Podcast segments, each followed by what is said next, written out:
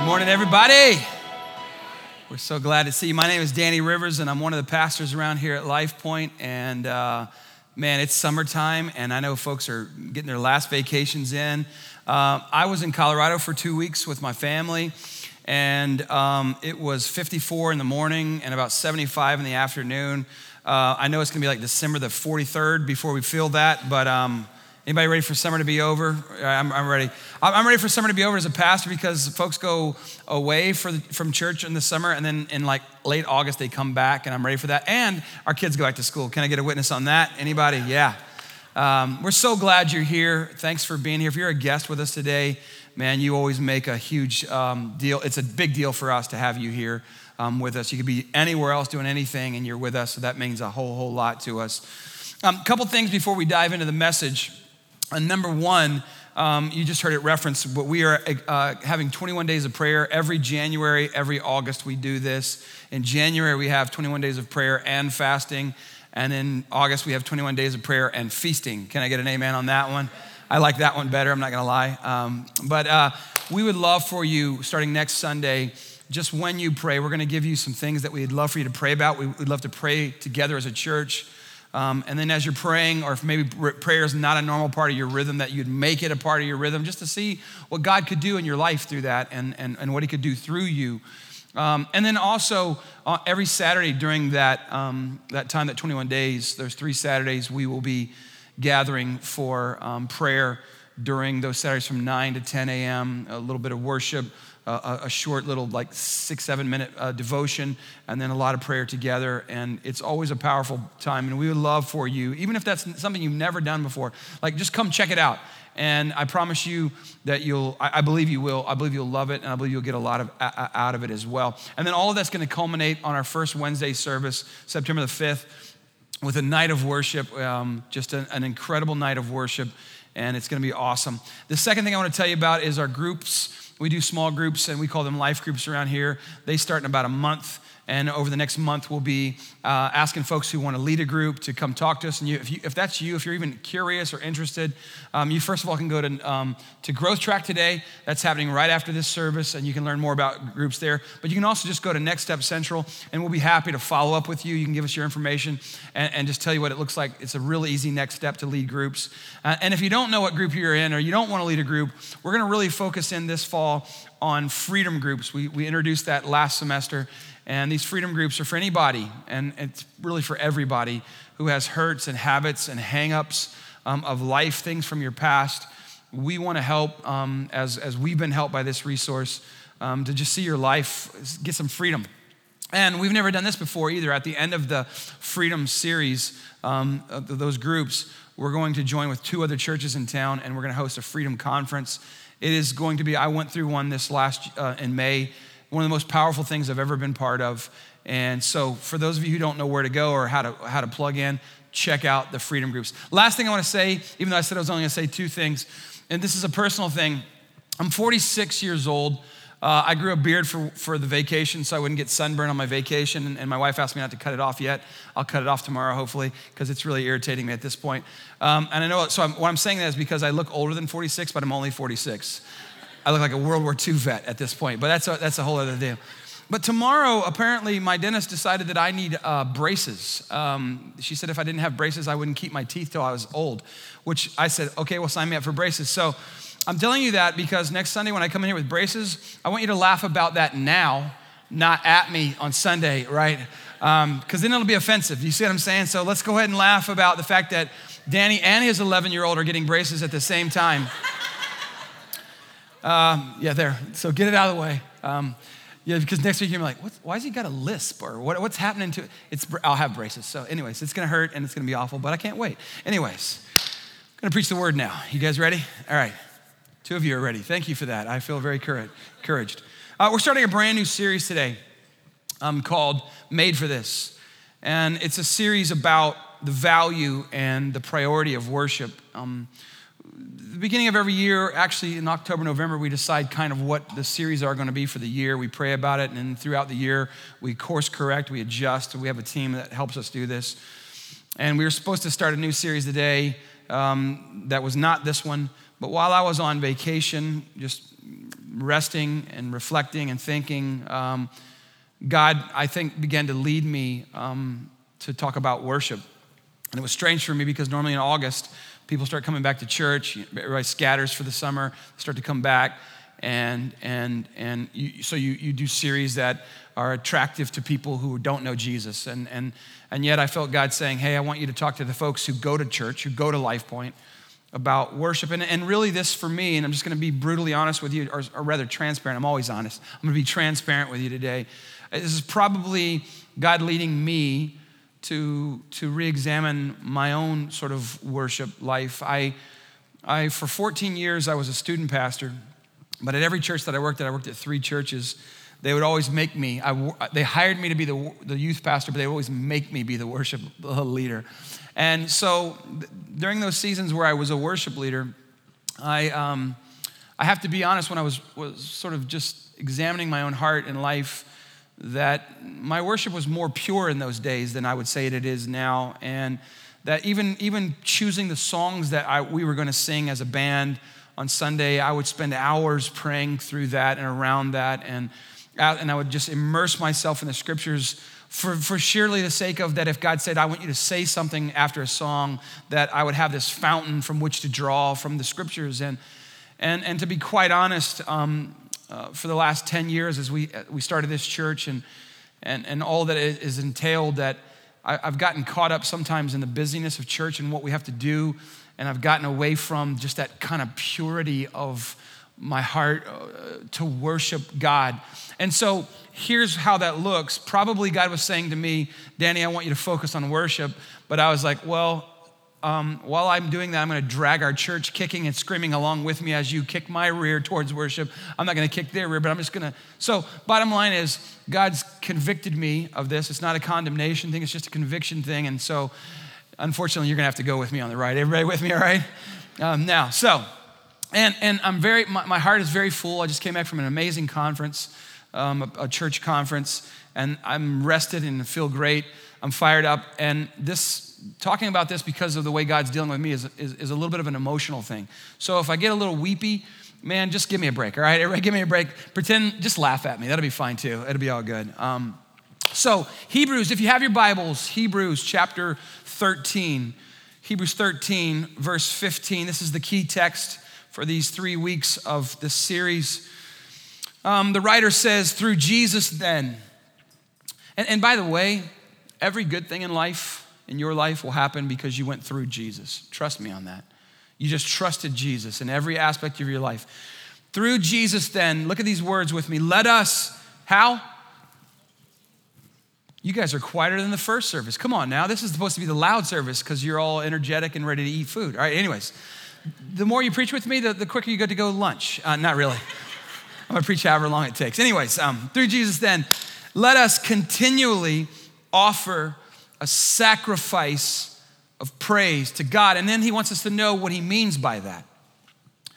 That is the fruit of the lips that gives thanks to his name. So he's, he's describing, I want you to notice is there's a two part um, there's a two part worship thing that he's doing here, teaching that he's doing in this one verse. The fruit of the lips would be the songs that we sing, the words that we say to God in praise and in worship when we're praying. Um, as you're driving down the road and you're singing a great song and you're, you're, you're putting it out full on to God, that's the, fr- the fruit of the lips. That's what he's talking about, that gives praise to his name. And then he says, secondly, and do not neglect to do uh, doing good and, and sharing with others, for with such, what's the word? Sacrifices, God is pleased. In other words, that worship is not only what you say, but it's also what you do. That there is a a lifestyle. And that's a, that's a catchphrase that's been around. If you're a Christian, you've heard people talk and preach about the, a lifestyle of worship. But it's, this is what he's saying that, that it's more than just the fruit of the lips, the songs that we sing, that there's also the way that we live is a sacrifice of worship to God. So I, I, there's many definitions I could give you for worship, and I'm probably going to give you another one in, in part three of this. But this, this is where I'm going today. Worship, having an intense passion or esteem for a person, for a place, or a thing. So worship is not always just a, a person to God, it can also be to a place, can be to things. It, it, it is whatever you ascribe worth to. The old, the old English word was something like worthship. I don't, I don't think it's exactly like that, but worthship. And it's just the idea that we're giving worth to something. Now, that's important that you remember that. Worship is an integral part of who we are as human beings because God wired us up to worship. We were made for this. We are wired for worship. It's what we do, it's who we are. So, right, right out at the outset of this series, I want, to, I want to throw out two big thoughts for the series. They're not necessarily just about today, but two big thoughts for the series. Number one is that worship is what everybody does. Everybody on this planet, whether they're believers, whether they're religious, whether they're irreligious, no matter what their status is, their status is, they are worshipers. It is the activity of the human heart, and everybody on planet worships something. We're good at it, matter of fact. number two, and I'll, I'll, I'll break that down in a little while. Number two is that worship is not always defined by what we say, which is what we just read from the writer of Hebrews, but, but, but more so, I would argue, by the way that we live and the things that we do. Most of us would like to answer if I said, hey, who do you worship? Most of us who are Christians, who are believers, and not everybody is here, and, that's, and we're glad you're here. Most of us say, well, of course I worship God. Listen to what we just sang. I sang glory and praise and honor and power to, to Him.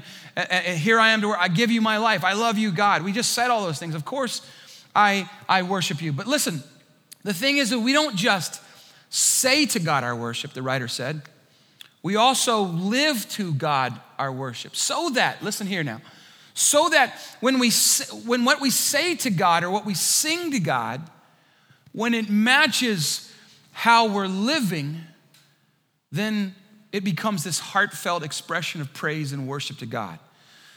So, the, converse side of that is that if I'm singing these beautiful songs, but they're not true of my heart, then they are not a sacrifice of praise and worship. Does that make sense, everybody? You with me so far?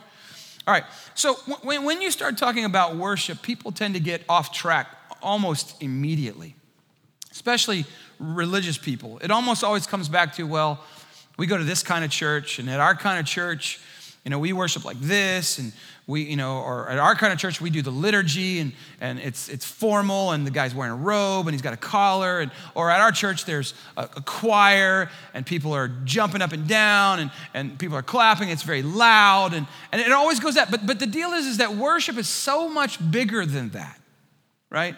When, when you say worship, people automatically assume you mean church, you mean Christians, you mean religion in all of its various forms. But you need to understand that worship is not simply defined by going to church, clapping hands, singing. It's way, way more than that because worship is defined by what we say as human beings is worth something to us. When we place a value upon something of high, high value, I value that. I put worth on it. I put worthship on it. So when you boil worship down, it's all about what you value most, and listen, and your response to what you value most. And all of a sudden, when you think of worship in, in, in, those terms, the, the playing field gets level. Because everybody does this. This is what I value most. And my whole person and all of my energies and efforts are aimed at this one thing. And so in, in fact, I'm worshiping this thing now, or this person. People worship cars and, and houses and their looks. Go to any gym. Can I get an amen? Right? Some of us are there to get a little workout, and some of us are there worshiping our bodies in the mirror because they can't stop looking away. Can I get an amen? Come on, is it just me? Did you just notice this, right? Like, like you may not literally see them bowing and giving reverence to them, but make no mistake, when you define worship as something that you give high value to, Everybody does this. And, and so, in the book of Acts, Acts chapter 17, the Apostle Paul, who wrote two thirds of the New Testament, who was um, a Judaizer. He was uh, in, steeped in the Old Testament traditions. He was fighting against the church. He was fighting against Jesus and everything that he stood for. And he has this amazing moment where he becomes a Christian. And, and, and, and it's an incredible story. But he goes on and writes two thirds. So he's a very smart guy, he's very educated. Um, he said it, the Bible says, at the feet of Gamaliel, who was one of the chief scribes and, and Pharisees and the teachers of the law. And, and so this guy is very, very, very smart. And, and so one day he rolls up in this town called Athens. Athens, Greece is still there, it's still a place, obviously. But in his day and time, it was a very intelligent city, very well cultured city. It was the place where everybody brought their, brought their best ideas to, to share. Um, kind of like the Bay Area of California, a lot of people, a lot of smarts, a lot of education. You got Stanford, you got, you got Silicon Valley. Very, very, very cultured.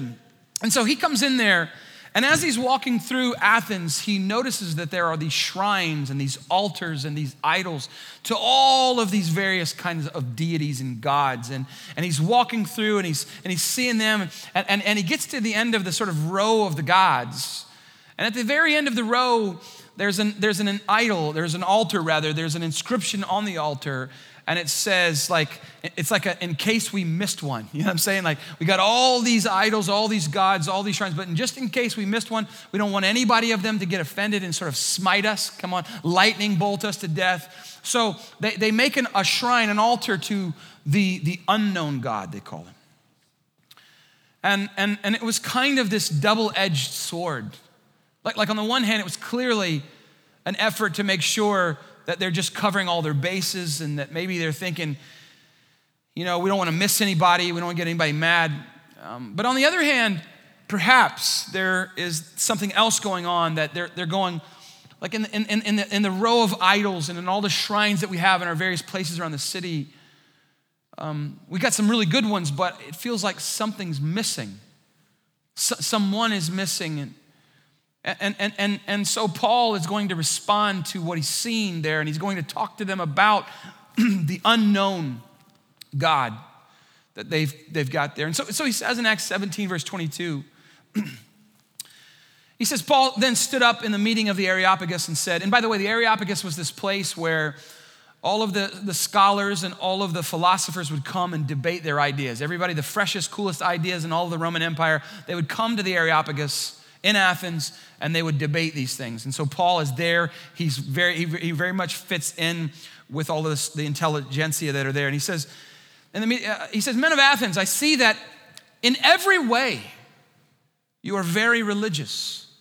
For, for, as I walked around and looked carefully at your objects of worship. Now, notice what he's not saying. He's not saying, hey, you're a bunch of Christians, you go to Life Point. Life Point didn't exist. Come on, somebody. It's only 10 years old. But, but, but they're definitely He's, what he's saying is you're all very, you're, you're all worshipers. Every one of you guys are worshipers. They're scholars, they're, they're philosophers, they're, they don't believe in God necessarily. They have a million kinds of gods, but he's saying, hey, hey, but you're worshipers. He, he goes on, he says, I even found an altar with this inscription to an unknown God. Now he's going to break it down for him. Now, what you worship as something unknown, I am going to proclaim to you the God who made the world and everything in it is the Lord of heaven and earth, and he does not live in temples built by your hands. And we're going to talk about that next week. And, and, and he is not served by human hands as if he needed anything, because he himself gives all men, like not just the ones who believe in him, not, not just the, the, the deeply religious people, he says he gives all men, every person who's ever lived, he gives them life and breath and everything else. From one man, Adam, he made every nation of men that they should inhabit the whole earth. And he determined the, the times set for them and the exact places where they should live. And look at this. He, he did all of this so that men would what? Seek him. Seek him. And perhaps reach out for him and find him, though, though he is not, look at this, though he is not far from any one of us. And then he says, For in him we live and move and have our being. Now, as a preacher, like, this is incredible. Like, with this mini sermon, Paul wins the preaching prize for all time. Come on, everybody. This is amazing what he's doing right here and how he's doing it. He says to these, these learned men, these, these intelligent men, listen, I, I noticed this inscription to this unknown God, and I, I want to tell you that that that God, the one that you you thought you missed, he, he's the one that created the heavens and the earth and has given life and breath to every man. And, and he set the times and the seasons of our lives. And he's put us at various places on the earth, at various times on earth's history.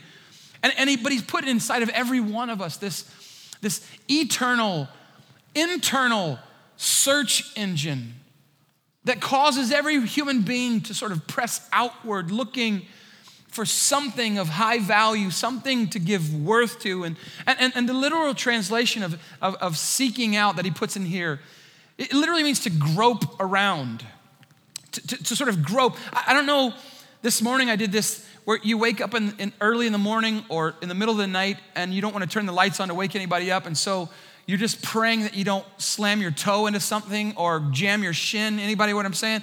Like we had this door, but it was so dark. I knew I thought the door was open, but I, I kind of just had to feel because I didn't want to run face first into the door and you know, something terrible would come out of my mouth and my wife would wake up and be like, what? You know, anyway, so I'm just feeling my way. And this is the, the very idea that, that Paul is getting at with these guys.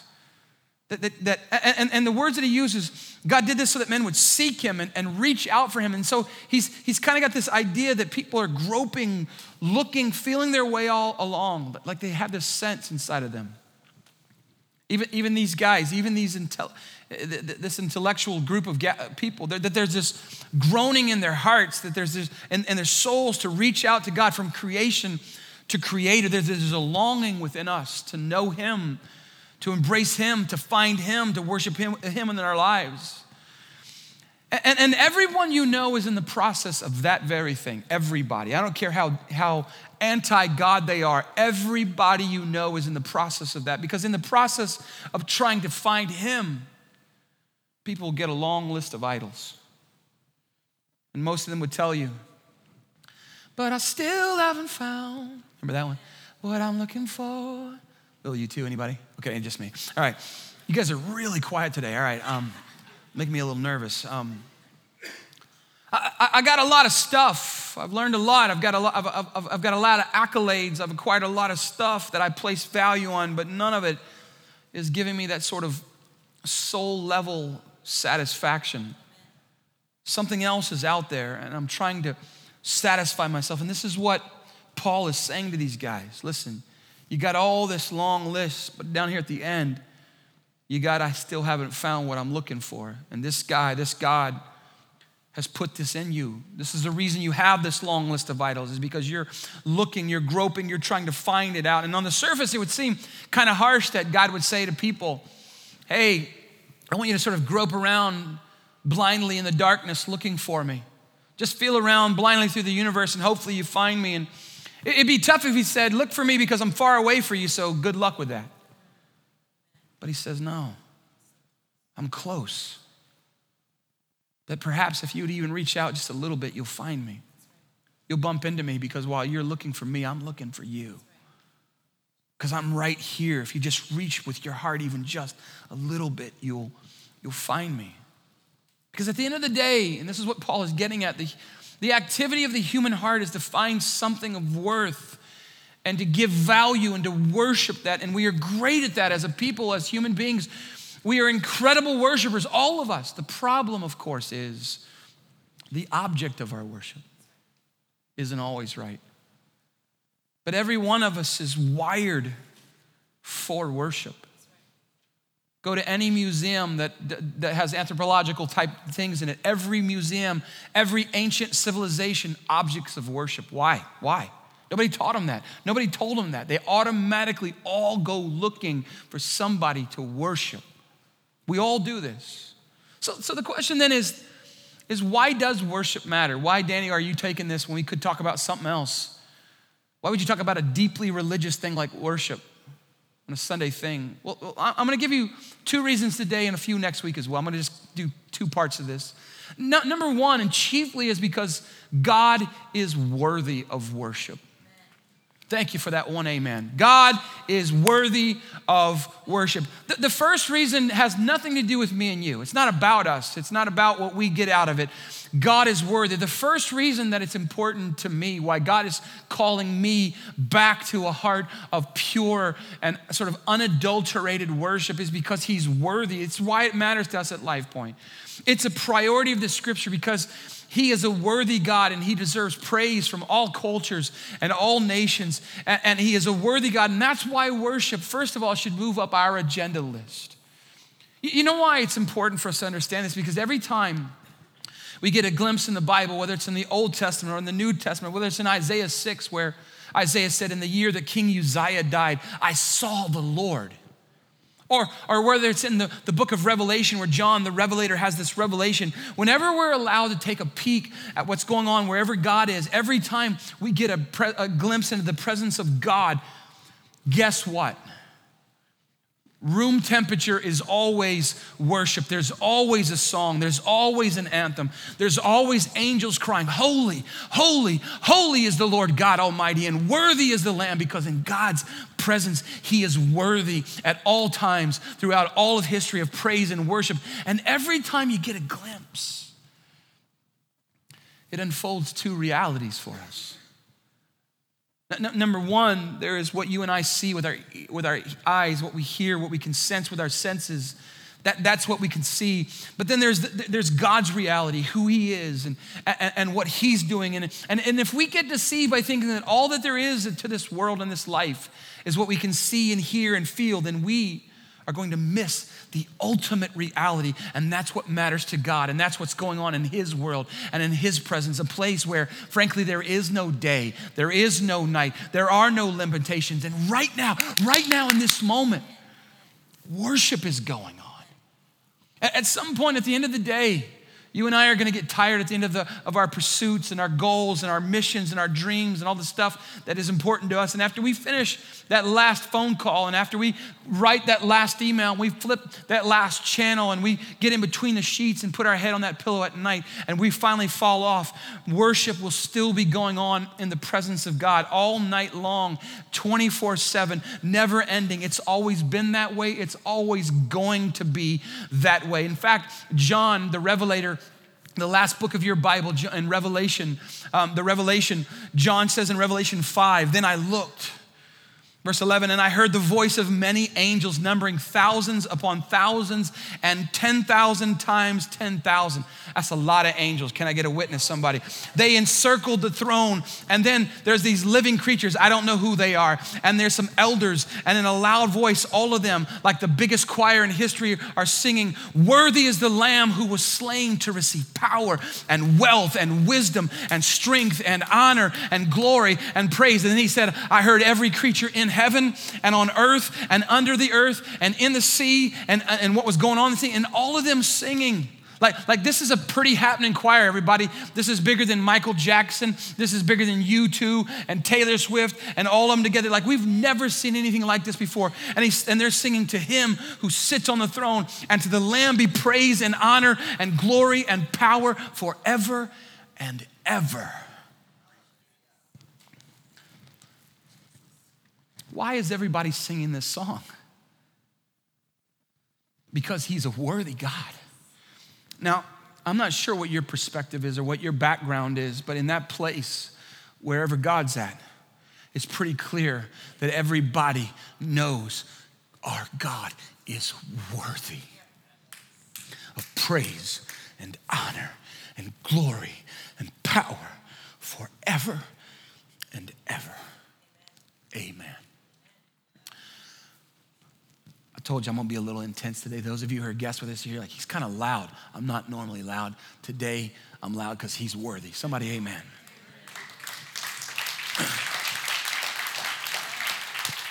Reason number two of maybe five or six, but two only today, so you can, you can rest. You're like, what?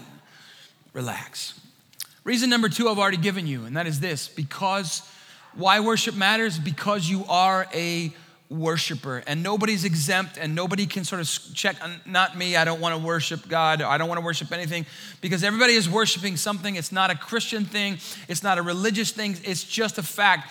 And worshiping god has to move up your priority list. And if you are uh, have been like me where where you are even working for god in my case but sometimes the object of worship still gets wrong because I'm trying to build some kind of little kingdom sometimes in my own life, and I'm trying to make some somebody some, something famous about myself.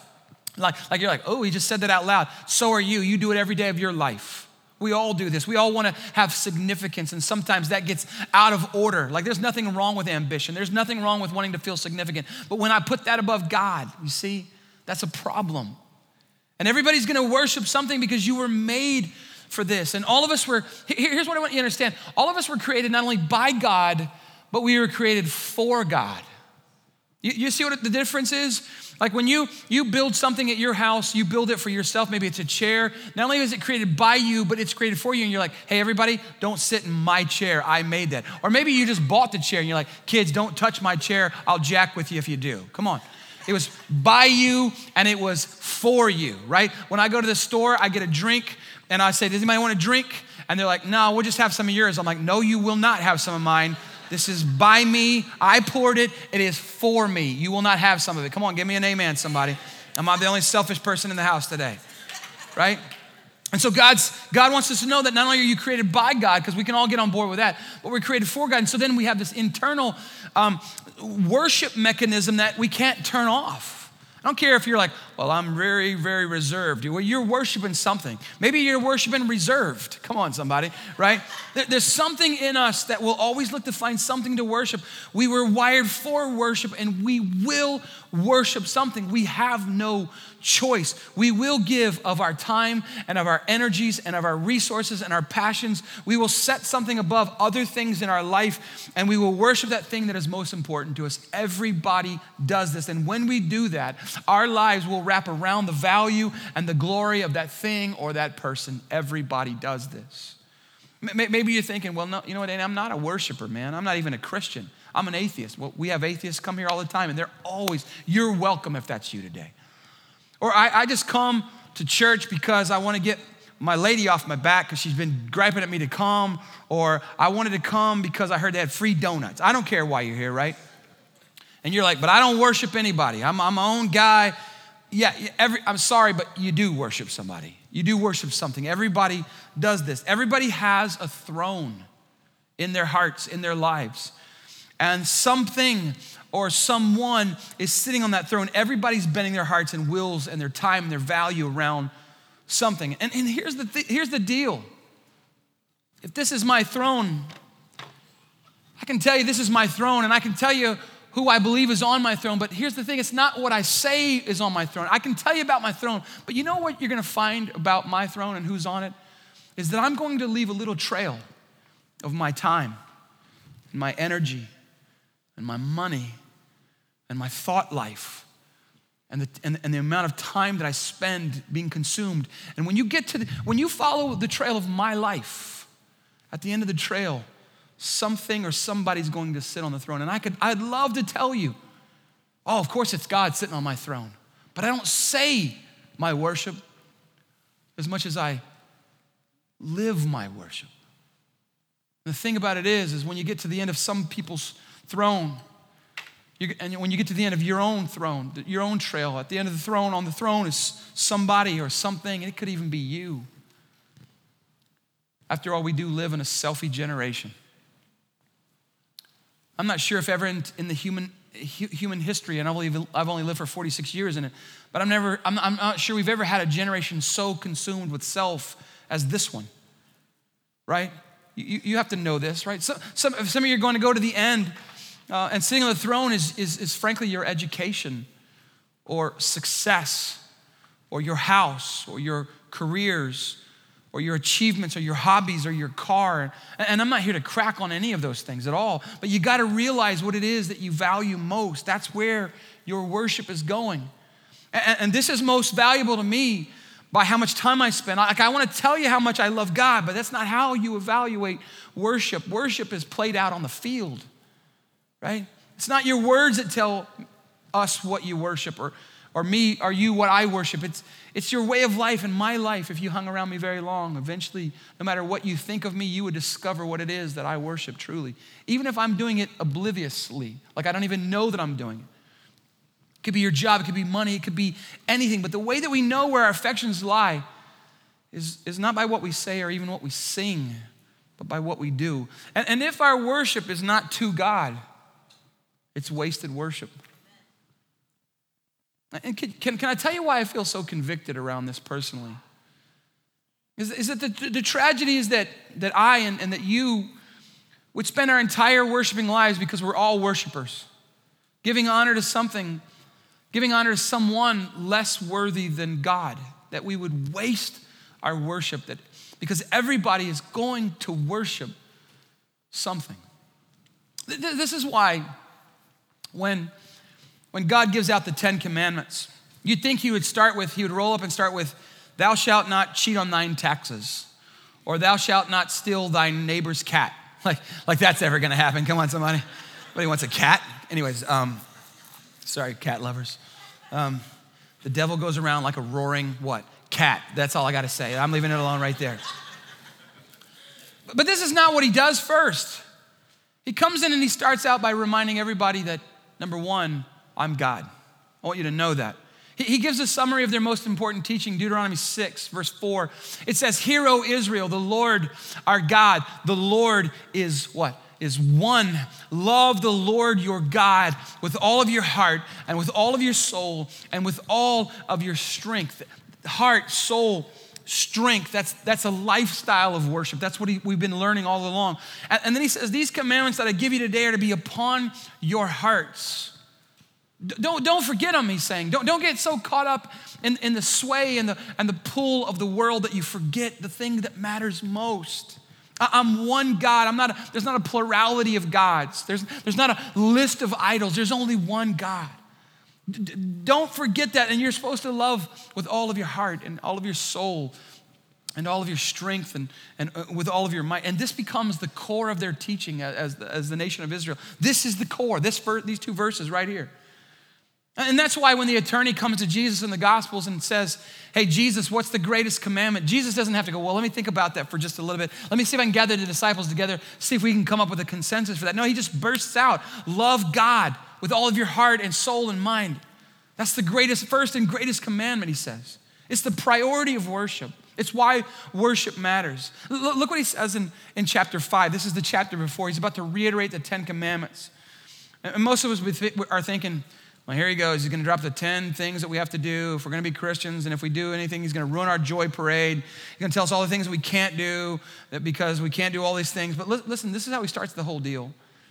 Verse 6 I am the Lord your God. I am the Lord your God. Just a little reminder, nation of Israel, people coming out of Egypt, in case you forgot, who brought you out of Egypt because this is long after he's done this, out of the land uh, uh, uh, of slavery, right? He, begins this whole thing by saying, um, excuse me, by the way, um, I'm God. And, and do you remember, do you remember the bondage that you were just in for 400 plus years? The nation of Israel had been slaves in Egypt, making their bricks making their bricks for all of their, their, their, their, statues and their pyramids. This is, the, this is one of the slave nations that was responsible for all the stuff, some of the stuff you still see there now. Remember the bricks? Remember when you, they made you make more with less materials? Remember you didn't have a home or, or a nation? Remember the oppression? Remember you had no future, no hope? Remember the tyranny of the, of the Pharaoh? Remember those days that you didn't, you didn't have a home, a nation, you couldn't worship? Remember I brought that Moses dude in? He had a little speech thing going on. Remember how I brought, he brought you out? Remember the Red Sea, you got to it, it looked hopeless and dark and grim, but then he stretched out his, his shepherd's staff over the water, and all of a sudden it rolled back incredibly. And you walked through, you didn't even have to walk through on mud, you walked through on dry ground. And, and just when you were through, Pharaoh's army came behind trying to recapture you, and I closed all that water in on them, and all those guys went down. Remember that? You went out in the desert and it was dry and you said, We're starving, and I gave you some manna. You want some, you want some fire at night to warm you up. You want some fire at night to give you some light. You want a pillar of cloud by day to guide you through the, through the desert. Cool. You want water to come out of a rock. I got you. You, you want to wear the same clothes and same shoes for 40 years and they never run out so you don't have to go to Dillard's or TJ Maxx or, or Old Navy. Cool. You, you want to march around Jericho, that most well defended fortress city, that thickly walled city in the world at the time, and I'll make it collapse. You want all that? Cool. By the way, all of that, that was me. I am the Lord your God who brought you up out of the land of Egypt, out of the land of slavery. He, he didn't come up there and say, Oh, yeah, by the, by the way, I'm God, I'm about to make your life miserable. I'm about to take all the privileges away. No, remember Egypt? Remember coming out? That was me. How could they forget that? As you read their story, they forgot it again and again and again. It'd be like if I had cancer and somebody came up to me and said, Dude, I got a cure for you. Take this and you're good. And oh, by the way, and then, then I take it and I'm good. And oh, by the way, here's a million bucks so that you'll be comfortable the rest of your life. Like, am I gonna forget that guy? Not so much. How could they forget him? How could, how could, they, how could they take and, and, and take little foreign gods, little idols, and, and, and set them up? How, how can I take a little, a little God of success, a little God of money, a little God of it's all about me, and set that up above God when this God brought you out of the land of Egypt, out of slavery, out of bondage? How do you forget that God? Verse 6 I'm the Lord your God who brought you out of, the, uh, out of Egypt, out of the land of slavery. Somebody does that for me, I'm going to do whatever he wants. I'm going to follow him wherever he wants me to go. You shall have no other gods before me, he says. It makes me sort of sad as a person that God would have to tell me that. No, I wasn't in Egypt, but I was in sin. I, had, I never had to make bricks, but because of my sin, I was headed for a Christless eternity. And Jesus Christ, in love and in mercy, opened the door to me to have everlasting life. And He forgave me of all of my sins, past and, and present and future. And God has to come to me and say, Danny, on my vacation, come on, bro, come on back over here. Don't, don't have any other gods besides me. And and then secondly, he goes on and says to the people, you shall not make for yourself an idol in the form of anything in heaven above or on the earth beneath it or in the waters below. You shall not bow down to them or worship them, for I, the Lord your God, I'm a jealous God. And He should be, right? He breathed the breath of life into my mouth. He created me for His pleasure, for His purpose, and I am walking. I don't know about you, but I'm walking on this planet and I'm taking up this very small space here for the pleasure of the Creator who initiated my very being. And just like the stars glittering in the night sky, that, that, are orbiting the galaxies. I was made for His glory and I was made for His praise. And He doesn't need my praise to make Him more godly. He, he, but somehow, in, in, the economy of God, He desires my worship, and my worship adds to the anthem of the praises of everybody else in, in the world, and that's why I was made. Don't bow down, he goes and says, punishing the children for the sin of the fathers to the third, fourth generation of those who hate me. That sounds kind of harsh, except for the comma. But showing love to a thousand generations of those who love me and keep my commandments. God starts out this whole thing by saying, You're going to worship something, and the best thing I can tell you is don't worship anything less worthy of your life than me.